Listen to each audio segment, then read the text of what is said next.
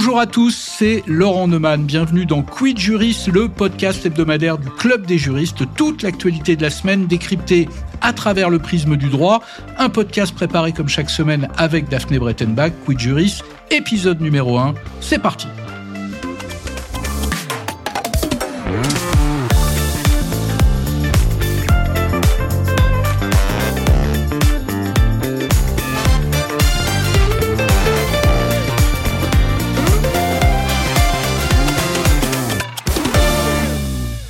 Et cette semaine, l'actualité, c'est évidemment encore le Proche-Orient. Voilà désormais un peu plus d'un mois qu'Israël a été frappé au cœur par le Hamas. C'était le 7 octobre dernier. Un massacre qui a fait plus de 1400 morts, dont 40 Français, des milliers de blessés, sans compter 240 otages retenus à ce jour dans la bande de Gaza. La pire tuerie antisémite depuis la Seconde Guerre mondiale. Au-delà de l'horreur et de la sidération, cette attaque d'une ampleur et d'une violence sans précédent et la riposte militaire d'Israël pose de très nombreuses questions, des questions qui, loin des polémiques et des débats politiques ou idéologiques, relèvent du droit et notamment du droit international humanitaire. Pour y répondre, j'ai le plaisir d'accueillir aujourd'hui Didier Rebu. Bonjour. Bonjour. Vous êtes professeur à l'université Paris-Panthéon-Assas, directeur de l'Institut de criminologie et de droit pénal de Paris.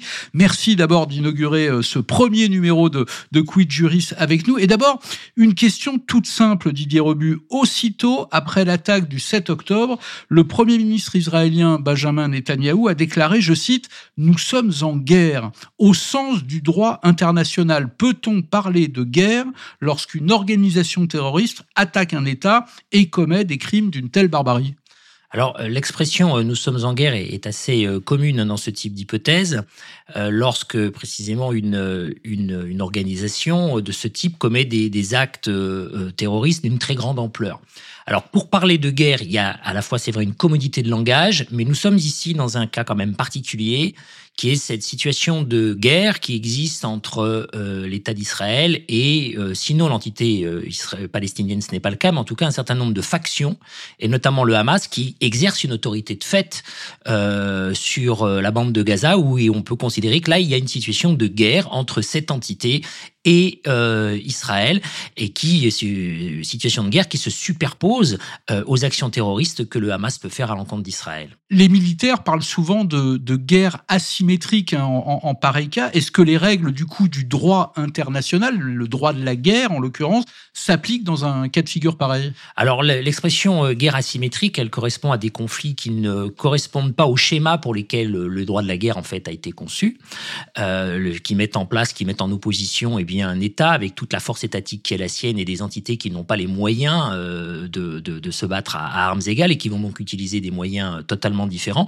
Pour autant, hein, le droit de la guerre ne distingue pas, c'est-à-dire que le droit des conflits armés euh, ne, ne, s'arrête pas au motif que, eh bien, euh, une partie au conflit utilise des moyens qui sont dits des moyens asymétriques. En fait, l'expression guerre asymétrique renvoie des moyens beaucoup plus qu'à la situation elle-même. Et alors, du coup, est-ce qu'on peut en même temps parler de terrorisme et de guerre, parce qu'a priori, là toujours en termes de droit, ces deux notions paraissent euh, antinomiques. Alors elles ne sont pas antinomiques. On veut les présenter comme telles au motif que euh, le droit international n'a pas de définition euh, générale unanime, unanimement reconnue du terrorisme. Mais il n'y a pas du tout d'antinomie entre les deux.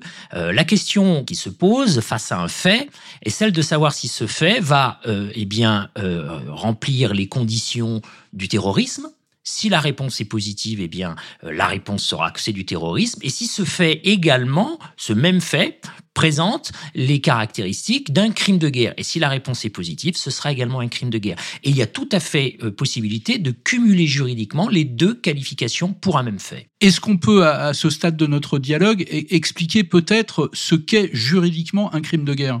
Alors, un crime de guerre, c'est un, c'est une notion qui est, euh, qui est d'ailleurs assez ancienne et qui, qui, qui généralement est définie comme la violation des lois et coutumes de la guerre. Alors, ces lois et coutumes de la guerre, quelles sont-elles? Elles sont définies par plusieurs instruments internationaux. Il y a ce qu'on appelle les conventions règlements de l'AE, qui datent de la fin du 19e siècle, du début du 20e siècle, qui sont toujours de droit positif, qui définissent en fait les, les, les méthodes de combat euh, vous avez le droit international humanitaire, euh, qui est le, qui lui est défini par les conventions de Genève, les quatre conventions de Genève et leurs protocoles. Et puis aussi, hein, parce qu'on est dans un droit conventionnel, coutumier, pardon, pardon, dans un droit coutumier, il est aussi admis qu'il peut y avoir des coutumes de la guerre éventuellement non codifiées. Et crimes de guerre, les crimes de guerre sont les faits qui sont contraires à toutes ces définitions internationales du droit de la guerre. Et, et peut-être la différence entre crime de guerre, crime contre l'humanité?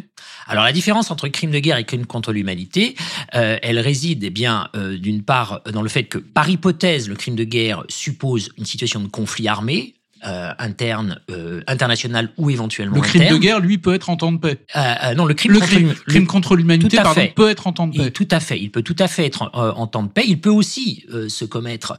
il peut aussi se commettre en temps de guerre. Et le critère du crime contre l'humanité, c'est l'attaque donc contre un groupe de population civile, une attaque généralisée ou systématique contre un groupe de population civile. La cible du crime contre l'humanité, c'est un groupe de population civile, alors qu'un crime de guerre peut être un acte totalement isolé. Un militaire euh, qui, euh, d'une façon isolée, viole euh, eh bien une personne d'un territoire occupé, un militaire qui achève un prisonnier de guerre, eh bien c'est un crime de guerre quand bien même son action est totalement isolée. Alors que pour le crime contre l'humanité, il y a forcément une dimension collective. Je comprends. Alors du coup, appliquons ces deux notions à la situation qu'on est en train de vivre au Proche-Orient. Est-ce que les crimes perpétrés par le Hamas, des assassinats de civils, des exécutions sommaires d'enfants, de femmes, de personnes âgées, euh, des prises d'otages. Euh, est-ce qu'on doit assimiler ces crimes à des crimes de guerre, voire à des crimes contre l'humanité? Alors, euh, évidemment, seule une enquête et des investigations approfondies pourraient conclure à cette qualification, mais de ce que l'on en sait, de ce que l'on nous en a dit, de ce que l'on a pu en voir, les deux qualifications en plus de celle de terrorisme, parce qu'il ne faut pas nier celle de terrorisme face à des actes qui ont été faits euh, avec une dimension euh, de terreur par un affichage de la terreur, et ça c'est du terrorisme, hein. les, actes ont été faits, ont été publicisés, ont été communiqués, ont été diffusés, donc là il y a une dimension de terrorisme qui est incontestable. En plus de cette dimension de terrorisme, oui, on peut parler de crimes de guerre dès lors que l'on constate que, et l'on reconnaîtrait qu'il y a une situation de guerre entre Israël et le Hamas, une situation de conflit armé, notamment international, et que les actes eux-mêmes euh, rentrent dans cette catégorie, et de crimes contre l'humanité, par le fait que des, euh, groupes de populations civiles ont été attaqués, euh, et ces groupes ont été la cible des attaques, et avec des faits qui sont des faits de violence, voire des faits d'extermination, qui entrent dans cette catégorie. Certains d'ailleurs aussi s'interrogent sur la qualification génocidaire de ces actes. J'allais le dire, certains ont parlé de, crimes de génocide, des deux parties d'ailleurs. Du côté des Palestiniens, on parle d'un génocide qui serait perpétré par les Israéliens en territoire palestinien, et, d'autres parlent de génocide à propos de ce qu'a fait le Hamas en territoire israélien. Oui, alors la qualification de génocide ici est un peu renvoyée dos à dos. Euh, il faut toujours faire attention avec celle-ci parce qu'elle est, elle est quand même assez euh, précoce. Il faut, il faut, il faut la manipuler avec précaution. Euh, ce ce que, ce que l'on sait, hein, c'est que des, des avocats, euh, notamment de, victimes israéliennes, euh, ont déposé des actions. Je crois nous savoir aussi, notamment des avocats français, ont déposé euh, des, des, actions, s'apprêtent à le faire devant la Cour pénale internationale, en visant le crime de génocide à raison eh bien, de la dimension d'extermination d'un groupe de population civile identifié, déterminé à raison euh, de critères euh, religieux ou raciaux selon euh, les critères qui sont retenus par le crime de génocide. Je vous posais à l'instant la question à propos des crimes perpétrés par le Hamas, mais la question vaut en sens inverse. Est-ce que la riposte militaire d'Israël qui consiste au nom de l'éradication du Hamas à bombarder Gaza, donc comme victime collatérale à faire des morts civiles, est-ce que ça peut, comme certains le disent, être assimilé un crime de guerre alors, ça peut être assimilé à un crime de guerre, oui, dans la mesure où euh, les faits que, euh, en défense, euh, l'État d'Israël commettrait, eh bien pourraient remplir hein, les, les, critères d'un crime de guerre, éventuellement d'un crime contre l'humanité. Sur la qualification de génocide, on peut quand même être spontanément plus réservé, parce que la qualification de génocide, elle nécessite, elle réside dans une intention, une intention qui est celle de détruire un groupe ou les membres d'un groupe en tant que tel. S'il y a des populations civiles qui sont victimes des actions israéliennes, cela semble être avéré, la dimension génocidaire, quant à elle, demeure quand même sujette à discussion. Prenons un, cas concret, Didier Rebu. Vous avez publié il y, a, quelques jours un article passionnant sur le site du Club des, des juristes à propos du bombardement par Israël du camp de réfugiés de Jabalia. Euh, le Haut Commissariat aux droits de l'homme de l'ONU, euh, l'Organisation des Nations Unies, a déclaré que ces tirs pourrait être qualifié de crime de guerre. Est-ce que c'est aussi votre, votre avis? Alors, je, n'ai pas de, de, je de, de position euh, tranchée par rapport à cela, parce qu'il y a des éléments de fait pour répondre à cette question dont je ne dispose pas. Néanmoins, la question peut se poser elle peut se poser euh, parce que l'on constate que, que, ces bombardements ont été faits sur euh, des lieux où se trouvaient des civils et que donc des populations civiles ont été victimes de ces bombardements à partir de là, oui, en effet, la question de, la qualification de crime de guerre peut se poser. Mais la réponse n'est pas évidente. Elle n'est pas évidente parce qu'il euh, y a un certain nombre de conditions que l'on doit euh, prendre en compte. Et euh, pour cela, il faudrait avoir une meilleure connaissance des, du contexte, des circonstances, des intentions qui ont été celles de l'armée israélienne par rapport à ces actions qui enquête concrètement sur les crimes de guerre et surtout quelle juridiction peut punir un crime de guerre? Est-ce que c'est le tribunal pénal euh, international? Est-ce qu'on pourrait par exemple imaginer qu'une une juridiction française soit saisie de tels crimes, euh, notamment parce qu'il y a des victimes françaises dans ce conflit, il y a même des otages encore euh, français dans la bande de Gaza oui, alors concernant les juridictions, alors bon, pour savoir qui enquête, je pense que c'est assez complexe parce que sur le place, euh, les enquêtes euh, ne, peuvent pas avoir lieu. Nous sommes en situation de guerre et il n'y a pas d'enquêteurs qui se déplacent euh, pour cela. Je crois que l'État d'Israël aujourd'hui, sa préoccupation n'est pas tellement de mener des enquêtes, mais plutôt de se défendre et de mener une guerre. Et quant aux enquêteurs internationaux ou d'autres États, ils ne, sont pas accueillis sur le territoire. Ça ne veut pas dire qu'il ne peut pas y avoir de preuves parce qu'aujourd'hui, la plupart des preuves, en tout cas les, spécialistes le disent, des grands, un, un grand nombre de preuves en ce qui concerne les crimes de guerre, les crimes contre l'humanité, sont des, sont des preuves numériques euh, que l'on recueille euh, par eh bien, euh, les investigations dans les réseaux sociaux, sur Internet, etc. Alors, qui peut juger de, de ces crimes, en tout cas de ces faits? Eh bien, vous avez deux possibilités, soit une, juridiction pénale internationale. En l'occurrence, eh bien, la Cour pénale internationale est susceptible d'être compétente à la fois pour ce qui s'est passé euh, en Israël euh, donc euh, début octobre et pour ce qui se passe aujourd'hui dans le cadre des actions israéliennes à Gaza. Pourquoi? Parce que Israël certes n'a pas reconnu la Cour pénale internationale, mais l'entité palestinienne l'a reconnu et en tout cas est reconnu comme un État parti à la Cour pénale internationale, d'ailleurs ce qui a suscité la contestation d'Israël.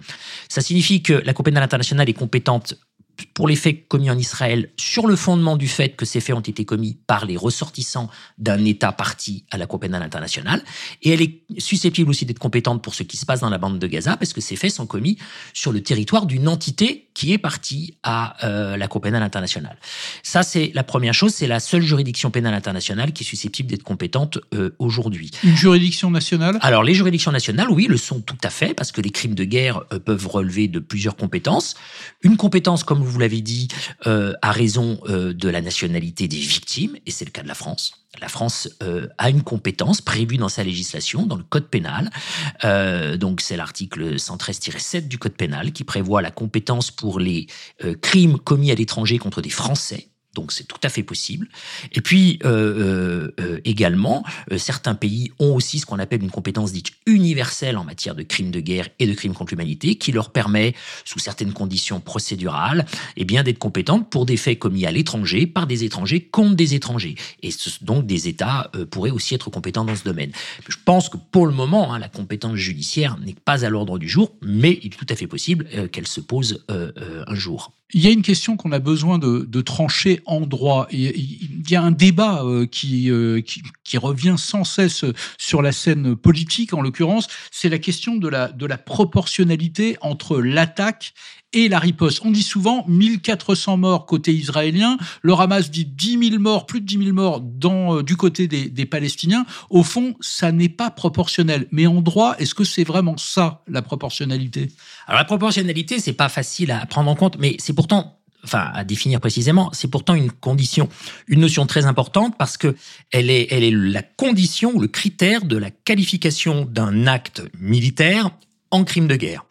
Euh, il est tout à fait euh, reconnu par euh, le droit des conflits armés qu'un État qui se défend ou qui se bat contre un autre État ou contre une entité a le droit de enfin le droit, si je puis dire, que son action militaire peut causer des victimes civiles parce que eh bien euh, la séparation entre le militaire et le civil est parfois euh, compliquée, euh, d'autant plus lorsque vous avez des situations où les militaires qui combattent se, dissimulent ou utilisent la population civile pour commettre, se mettent au milieu de la, population civile pour commettre leurs actions, et que donc un État est susceptible, dans ses objectifs militaires, de causer des victimes civiles. Donc en fait, pardon, je vous interromps, mais si je comprends bien, la proportionnalité, du coup, c'est la différence entre l'objectif militaire poursuivi, en l'occurrence Israël dit nous voulons éradiquer le Hamas, et les dégâts collatéraux civils que ce, cet objectif pourrait euh, déclencher. Tout à fait, c'est-à-dire qu'en fait, on va peser, euh, euh eh bien, en balance l'objectif militaire recherché, l'importance de cet objectif, et euh, de, sur de l'autre côté de la balance, les victimes civiles qui en, en est résulté. Donc on va pas mettre sur la même balance les morts d'un côté, les morts de l'autre. C'est pas ça en droit, non, la proportionnalité. Non, la proportionnalité, elle va s'apprécier par rapport à une action déterminée. Prenons les, les, les, le cas des, des, des, bombardements sur les camps de réfugiés. Euh, Israël dit, dans ces camps de réfugiés, il y a des chefs du Hamas qui sont en train de diriger l'action militaire que nous sommes en train de mener, enfin de combattre, euh, de diriger l'action militaire des soldats du Hamas contre nous. Donc nous allons euh, les bombarder pour les neutraliser. C'est un objectif militaire. En soi, c'est incontestable. Si c'est le cas, l'objectif militaire est incontestable.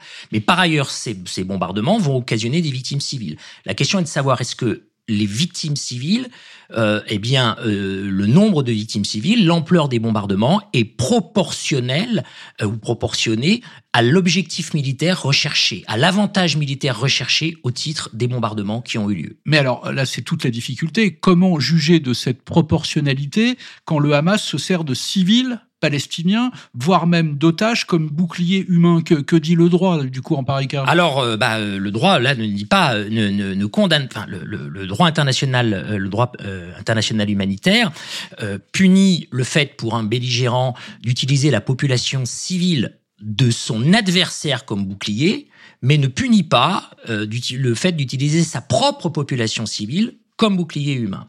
C'est évidemment immoral, ça peut être contraire au droit international humanitaire en tant que tel, mais ça n'est pas un crime de guerre. Donc aujourd'hui, euh, euh, Israël explique, euh, je n'ai pas d'autre possibilité que de bombarder ces camps avec, c'est vrai, c'est vrai, la possibilité et même la quasi-certitude que des victimes civiles seront, il y aura des victimes civiles, mais j'y suis forcé euh, dans le cadre de l'objectif militaire que je poursuis, qui est euh, de combattre les chefs du Hamas euh, qui dirigent l'action des soldats qui combattent mes propres militaires. Donc si j'ai bien compris, Israël a le droit de légitime défense, mais ce droit n'est pas sans limite. Plusieurs pays, euh, dont la France, réclament une trêve humanitaire. Euh, certains disent un cessez-le-feu temporaire pour protéger les civils, pour euh, exfiltrer les étrangers, donner une chance aux négociations pour la libération des, otages. Là encore, c'est quoi concrètement en pareil cas un cessez-le-feu? Ça fait partie là aussi des, du droit de la guerre? Alors oui, le droit de la guerre prévoit ce type, ce type de situation. Néanmoins, ce type de situation, il dépend de la volonté des États par rapport à la situation de belligérance dans laquelle il se trouve. Aujourd'hui, euh, l'État d'Israël estime qu'il euh, est toujours en situation de combattre euh, le Hamas à raison de la menace qu'il fait peser sur son État. Et tant qu'il estime que cette menace n'est pas écartée, il refusera un cessez-le-feu. Et ça n'est pas... Alors, sous réserve que l'on discute hein, les, bons, bonnes ou mauvaises raisons, enfin, ou les bons ou les bons ou mauvais motifs de cette argumentation, un État, tant qu'il estime être en situation de danger et que cette situation de danger peut, euh, être, euh, peut, être plus ou moins reconnue, en tout cas peut être reconnue, n'est pas dans l'obligation de conclure un cessez-le-feu. Dernière question, Didier Euh, dès le lendemain de l'attaque, un conseil de sécurité de, l'ONU s'est réuni en, en urgence. on a entendu plusieurs déclarations du secrétaire général de l'ONU à propos de ce qui se passe au, Proche-Orient. mais concrètement, que peut faire l'Organisation des Nations Unies dans une crise d'une telle intensité? Alors, l'Organisation des, Nations Unies, euh, dans ce domaine-là, elle, peut intervenir à double titre. Alors vous avez d'une part l'Assemblée générale qui a pris euh, des, résolutions, mais la difficulté de, ou le problème de ces résolutions de l'Assemblée générale, c'est qu'elles ne sont pas contraignantes. Le seul organe qui est susceptible d'avoir, de prendre des résolutions contraignantes, c'est le Conseil de sécurité. Lorsque le Conseil de sécurité vote une résolution, elle est contraignante, elle s'impose aux États. Donc le Conseil de sécurité pourrait voter des résolutions contraignantes, intimant par exemple aux, aux, belligérants, euh, d'arrêter les, d'arrêter les hostilités. Ce, que l'on sait, c'est que le Conseil de sécurité, on l'a vu en ce qui concerne l'Ukraine, on le voit aujourd'hui en ce qui concerne Israël, est bloqué par euh, euh, les pays qui ont un droit de veto. Pour l'Ukraine, la Russie fait le, euh, utilise son droit de veto pour empêcher toute résolution du Conseil de sécurité pour, pour pouvoir continuer la guerre sans faire l'objet de mesures contraignantes. Et en ce qui concerne Israël, on sait très bien que les États-Unis, mais peut-être aussi le Royaume-Uni et la Grande-Bretagne suivraient, euh, pardon, le Royaume-Uni pardon et la France suivraient, euh, feraient euh, usage de son droit de veto pour ne pas contraindre, ne pas prendre de résolution contraignante à l'encontre d'Israël. Merci Didier Robu d'avoir répondu à, nos questions, d'avoir inauguré surtout ce, premier quiz juriste du club des jurys. Je rappelle à, ceux qui voudraient aller plus loin que vous pouvez retrouver sur le site du club de très nombreux articles consacrés à, cette crise. Le vôtre, Didier Robu, j'y faisais allusion il y a un instant, ceux de ceux d'Evelyne Lagrange, absolument, de Laurent Trigeau. Allez sur le site pour euh, pouvoir les, les consulter. Restez avec nous. Dans un instant, c'est la deuxième partie de Quid Juris. Ça concerne toujours ce conflit au Proche-Orient, mais cette fois, on va parler liberté d'expression en France. Quid Juris, Laurent Neumann. Deuxième partie de Quid Juris. Bonjour Christophe Bigot. Bonjour. Vous êtes euh, avocat au barreau de Paris, grand spécialiste du droit de la presse. Je suis ravi de vous accueillir pour ce premier numéro de Quid Juris. On voulait avec vous décrypter à travers le prisme du droit plusieurs faits d'actualité de ces derniers jours. Depuis l'attaque du 7 octobre dernier euh, perpétrée par le Hamas et la riposte lancée par Israël, le débat fait rage évidemment en France, débat politique, débat idéologique. Chacun prend parti, on s'insulte, parfois on s'invective souvent, chacun se disant protégé par cette belle notion de liberté d'expression. Alors, Christophe Bigot, une question extrêmement simple. Au nom de la liberté d'expression, est-ce qu'on peut tout dire, tout écrire en France, notamment sur un, sujet aussi sensible que le conflit au Proche-Orient? Alors c'est tout le contraire. Hein. C'est tout le contraire. C'est-à-dire qu'à partir du moment où c'est une une période sensible, euh, on va avoir toute une série de textes qui vont euh, qui vont s'appliquer. Il n'y a pas de liberté d'expression absolue. Il y a, y, y a, des délits euh, qui s'appliquent en cas de fake news, pour les actes antisémites, pour l'incitation à la haine raciale, pour la diffamation. Il y a tout un arsenal euh, de, de, délits qui sont susceptibles de s'appliquer. On va décliner tout ça. Ce que je vous propose, c'est peut-être de prendre un, exemple concret. Euh, en l'occurrence, un exemple qui a fait couler euh, beaucoup d'encre. L'humoriste de France Inter, Guillaume Meurice, a cru bon dans une de ses chroniques consacrées à Halloween de comparer Benjamin Netanyahou à, je cite, un nazi sans prépuce. Il se trouve que l'ARCOM, l'autorité de régulation de l'audiovisuel et du numérique, a décidé de se saisir. Cela relève-t-il de la liberté d'expression, en l'occurrence, ou au contraire est-ce possiblement un délit qui pourrait relever des tribunaux? Alors, faut distinguer deux choses. D'abord, la procédure ARCOM, qui, elle, euh, va viser la station de radio elle-même.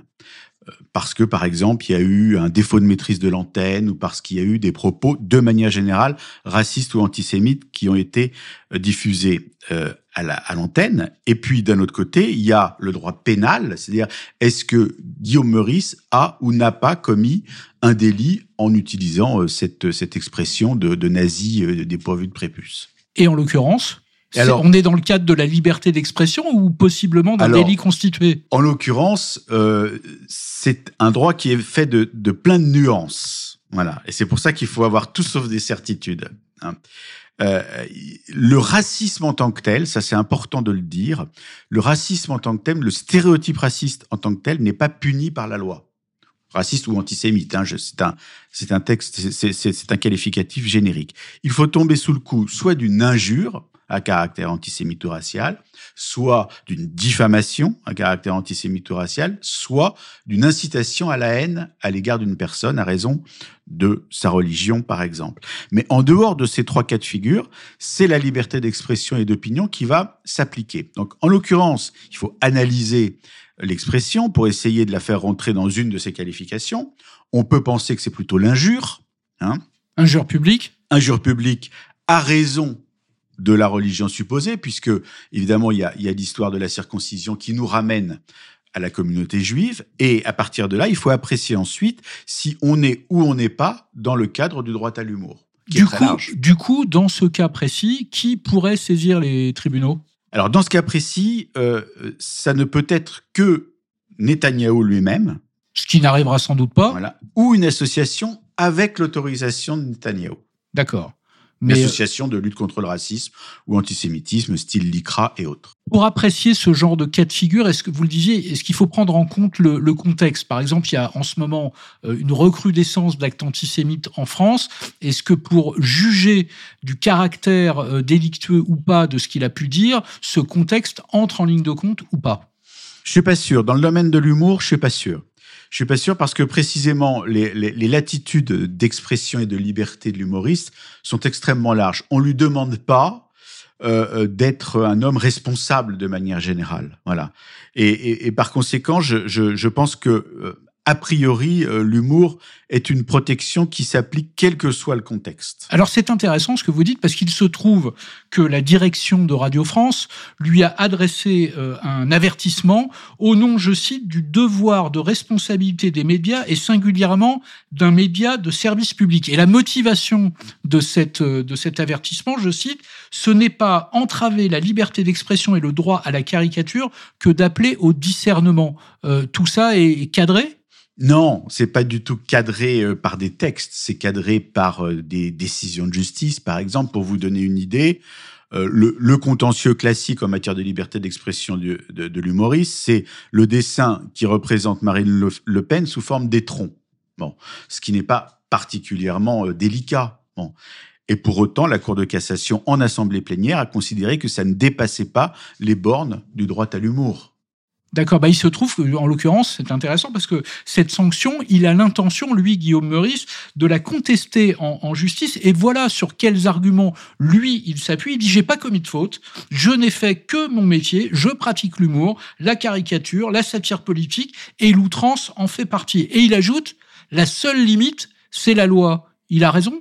À mon avis, il a raison. Oui, à mon avis, il a raison. Parce Il a que- peut-être moralement tort, mais il a juridiquement raison. Voilà, Euh, il est très rare qu'un juge sanctionne une caricature ou un trait d'humour parce qu'il est euh, moralement condamnable ou parce qu'il est euh, trop outrancier. Non, il considère qu'il ne rentre pas dans ce schéma-là. La- la- L'affaire de l'étron le dit clairement. hein. Donc, quand on, on est humoriste, si je comprends bien, on ne peut pas tout dire. La liberté d'expression, elle est encadrée par la loi. Lorsque lui, dans pareil cas, euh, se réfugie derrière euh, l'esprit Charlie Hebdo, on peut faire une comparaison avec euh, ce qu'a pu faire ou ce que fait d'ailleurs au quotidien Charlie Hebdo? Alors oui, je sais que Charlie Hebdo a contesté cette comparaison. Oui, c'était Ouais. Riss chez nos Je- confrères de, voilà. de- de la Tribune la semaine dernière. Moi, je considère que la comparaison, elle, elle s'effectue sans aucun problème. C'est-à-dire que chaque humoriste essaye de fixer ses propres limites, mais le droit à l'humour, il intègre le droit à l'outrance. hein. Et ça, les tribunaux l'ont dit depuis très très longtemps, depuis, depuis une trentaine d'années. La jurisprudence est, est- est constante. Constante là-dessus. Je voudrais qu'on prenne un autre exemple. Euh, c'est celui de Mayedine Mekissi. Euh, c'est un athlète français, triple médaillé de bronze aux Jeux Olympiques. Il a posté ce commentaire sur X, anciennement euh, Twitter.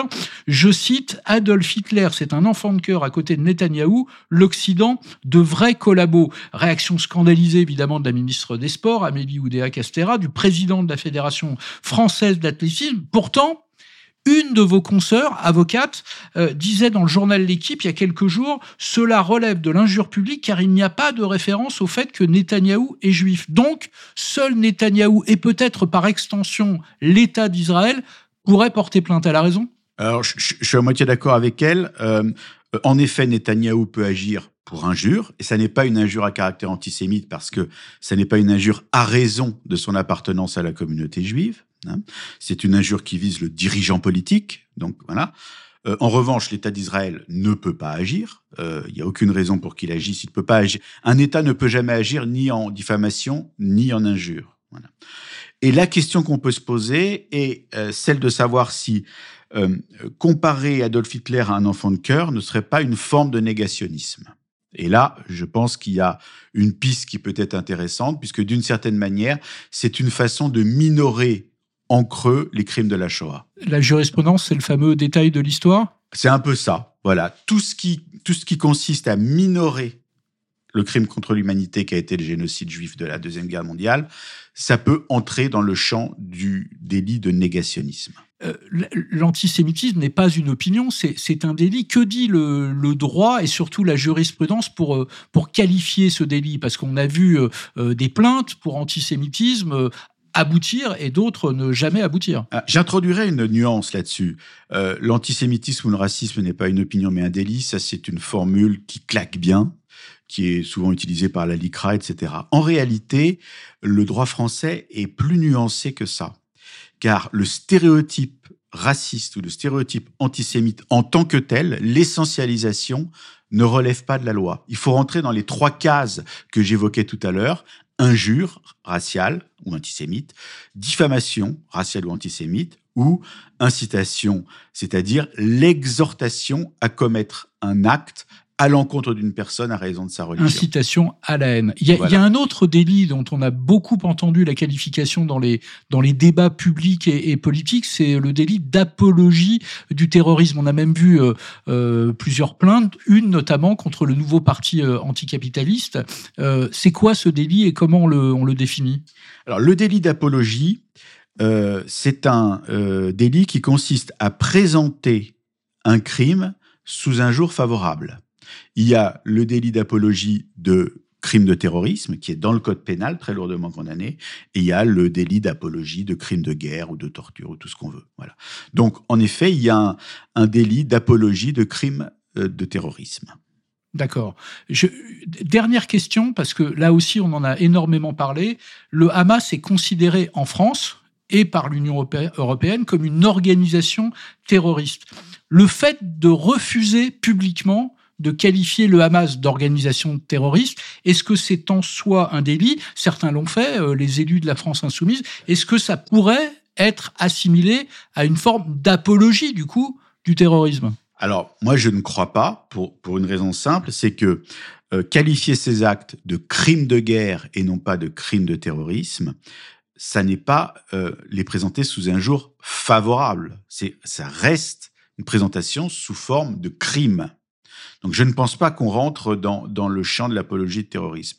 En revanche, lorsque euh, une autre, une femme politique, euh, affirme que le Hamas est un mouvement de résistance, alors là, euh, c'est quand même une présentation sous un jour favorable d'un mouvement qui a en principe la nature d'un mouvement terroriste. Et là, je pense qu'on est plus dans une zone grise. Donc là, sur ce cas de figure-là, on serait à la fois politiquement critiquable, mais possiblement, possiblement. juridiquement euh, condamnable. il y a toujours beaucoup de nuances dans ces affaires-là. Merci Christophe Bigot. J'en profite pour renvoyer euh, nos auditeurs à votre excellent papier sur le site du Club des juristes consacré aux, photos volées à la une de Voici de Fabien Galtier, l'entraîneur du, du 15 de France et de sa compagne Elena Nogara. Moi, je vous dis à la semaine prochaine. Même lieu, même heure pour le deuxième épisode épisode de Quid Juriste, toujours pour décrypter l'ensemble de l'actualité à travers le prisme du droit, avec l'expertise, vous en êtes la preuve, des meilleurs spécialistes du droit. Bonne semaine à tous. Merci.